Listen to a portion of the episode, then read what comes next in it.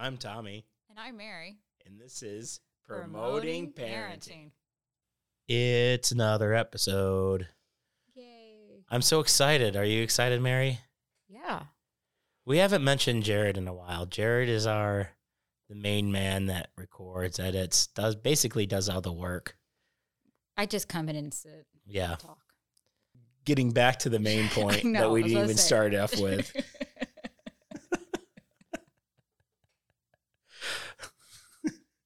Okay, we are talking about forgiveness with our with our families, right? With forgiveness with our children, forgiveness with our spouses. That's what today's is on. That's what today's yeah. on, and this is a bigger series. Overall, the seven biblical traits of parenting. Right. And this is an article done by Focus on the Family. Um, well, their main thing is focusing on family, on family. Which is very important. Yeah, it is. They're great. If you don't, I, I know we've said this multiple times, but if you, if this is their first podcast or, or if mm-hmm. it's your second one, we didn't say it before, uh, they are fantastic. They have articles on basically everything that you can think of. Yep. And they have a podcast that's pretty, pretty solid as well. Mm-hmm. And so if you're dealing with something and you're wondering what type of reading material do I go to? Where can I go? It has biblical foundation. Yeah. And we're we're always here for you as well as the church. Obviously, that's our main focus is making sure your families are growing closer to God. We're here for you. And you can always call me. But um, if you're looking for reading material, I'm probably just going to Google Focus on the Family and send you a Focus on the Family article. Um, but that doesn't mean you can't uh, talk to me, though. Absolutely. Yeah. So forgiveness, grace. I for, I want you to know, Mary, I forgive you. I'm just well, kidding. I'm per- I'm not perfect, so I would assume. I if you didn't if you didn't realize, I have to ask Mary for forgiveness a lot more than Mary has to ask me for forgiveness. Mainly because you forget. Huh? Yeah, I do. What are we talking about? Grace and forgiveness. Yeah, I know. Let's see what the joke. Bible says. Okay. All right. This is this is a uh, verse from uh, Matthew chapter six, verses fourteen through through fifteen. It says this, "For if you forgive others their trespasses, your heavenly Father will for, uh, also forgive you. But if you do not forgive others their trespasses, neither will your Father forgive your trespasses." When you read that verse last night, when we were reviewing our notes, mm-hmm. I found it very interesting because it's very thought-provoking. Yeah. Because I was like, does that mean I have to forgive that person I don't want to have a relationship with anymore? Does that mean, like, where does that draw the line? And then you said very profound Ooh. thought.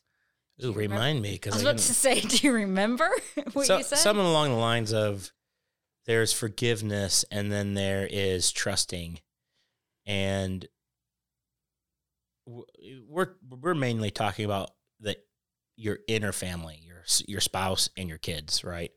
But there's a outside of the family or extended family. There is you need to be able to forgive that person, um, but at the same time, that doesn't necessarily mean you need to necessarily trust them with different aspects of your life, uh, or let them into your inner circle. For instance, we can forgive someone who, who made a crime, but I'm yeah. not necessarily going to have them be a small group leader for kids, right? And I think it goes because just so your heart doesn't start growing bitterness. Exactly. Towards anyone, because bitterness can spread just like a virus throughout your whole life. And into your different parts, because they give a, the article, you know, goes on and gives a good example of imagine holding just a cup of water for thirty seconds, no biggie, but you're still holding that same cup of water for five more minutes, ten more minutes. And it's the water hasn't changed in the volume, but it gets heavier as the day goes on, as the hours go on. And it's like, you just have to let it go, right. forgive and let it go. And I think that's also important, especially with children, because they're still learning. Right. They don't mean what they say. Right. And um, I think the trust aspect as well. Don't get me wrong. If if your spouse sins against you, which they will, you're going to have to figure out how to trust them again. You know, you're going to have to figure out how to uh, work through that and get to that point, which will take a little bit longer maybe than the forgiveness. But one thing that we need to remember is that Jesus and well died on a cross, meaning, and rose again, meaning God, through Christ, we are able to have our sins forgiven. It doesn't matter what sins they are. God knew the lowest point of our lives, the evil, the most evil person that I am, the most evil person that you yeah. you are, the most evil version of you. And he forgave that by having his son, who's also God, die on a cross. Um, and if he's able to forgive through his power, we should be able to forgive others. I think it's a muscle almost that you have right. to practice. Because when you are practicing forgiveness, you're growing in empathy, and you're also being able to train your brain to see situations in different scenarios and aspects. Right. And you're not letting that, like a, like you said, that bitterness set in. I think our kids, we need to remember that our kids are still developing. Mm-hmm. And obviously toddlers will do stuff. We don't have older, we only have toddlers right now, but Um, they'll do stuff like bite you, you know, and like obvious, like as a toddler, we have a biter, we have a biter, you know, and with toddlers, it's like, okay, I'm really annoyed at you right now, but I need to forgive you and not really let that ruin my day. Cause they're not going to remember what happened within fifteen minutes of, of it happening. And the same is with, with they're most fairies, of our kids yeah. is that we need to train them. And obviously if there's a pattern of, oh, my kid keeps on sneaking out when I'm not looking, I forgive you. But there's a trust aspect, right? Mm-hmm. You need to you need to be smart about that. But things are said in the family and things are done in the family that are are by accident or by or by purpose, and we need to be able to forgive and get and be able to love our family and teach our kids that as well. I know, because a child could say, I hate you. But do they really mean that they hate you, or do they hate the situation? Right. Do they hate that you said no about what they can and can't do? Right. And kids kids, are, kids will blurt out things, and they might not necessarily mean it. And we just can't, we cannot take that as a personal attack on us. No. Because if we do, then we're thinking about ourselves, and we're not necessarily thinking about where they're coming from. And I'm not saying that if they do that, you, you should, like, oh, there shouldn't be any punishment. That's forgiveness doesn't mean that there's not going to be consequences. Yeah.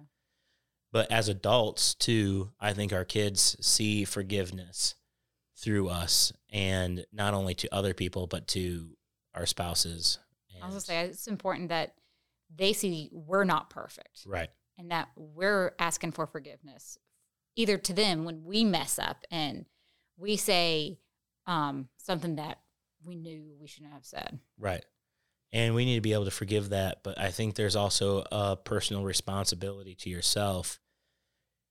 Um, one thing that was told to us in our marriage counseling is that, you know, if you're annoyed or heated, it's it might not be the best time to just start talking and blurting out things, because once you say something, you can't ever take that back. And you can't necessarily go and say, well, I didn't mean it. You should forgive me. Because in the moment, you said it, right? And mm-hmm. you meant it in that moment. And it might be a general thing that you doesn't, but you said it, and they can forgive you all that you want. As Doctor Mays called it, yeah. unfair fighting. Yeah. You're just personally attacking someone. Mm-hmm. And those are things that the more you say, the more you're going to have to work through. And your kids are going to see it too. Mm-hmm. Like, your kids hear your arguments. Um, oh, yeah. When Eleanor hears us argue, she gets very empathetic. Right. And she starts to whimper and cry. Yeah. So that's all we have for today. Um, we don't want to end it on the Eleanor. Oh, I was, no, I was going to actually finish. Okay, go ahead. Sorry. I was going to finish with that. I'm so story. sorry. Jared held up his hand of like, it's ten minutes, people. Um, I was going to say. Sorry. And what's important is we always go stop. We go, Eleanor, we're having a discussion. Daddy right. and I, we love each other. Right. We're just talking through something. Right. And I, I think that's something she's going to have to learn is we're not really arguing. We're discussing something. Right. And I think a lot of times is that kids can see, okay, you can have arguments or tuss- like mm-hmm. like disagreements, but you can still do that with someone that you love. And I mm-hmm. think that that's a, something that our culture doesn't understand is that mm-hmm. you can disagree with someone for a time, but you could still love them in that moment and love love who they are and still be friends and and still be loving to towards each other. And I think our kids need to see that through. Just within the family. So within that way the family. They start practicing that. Right. In life. Exactly. Mm-hmm. And that is all I have to say about that. And that's all I have to say about that. Um, love that uh, you're listening to the podcast. Let us know. We're we're ending the series pretty quick. We only have, I think, about two, right? Mm-hmm. Two more left. So let us know um, what you'd like to hear. And we'd love to take some of your comments and put them into some podcasts and get get down to the nitty-gritty. That's enough of that. See you later. Bye.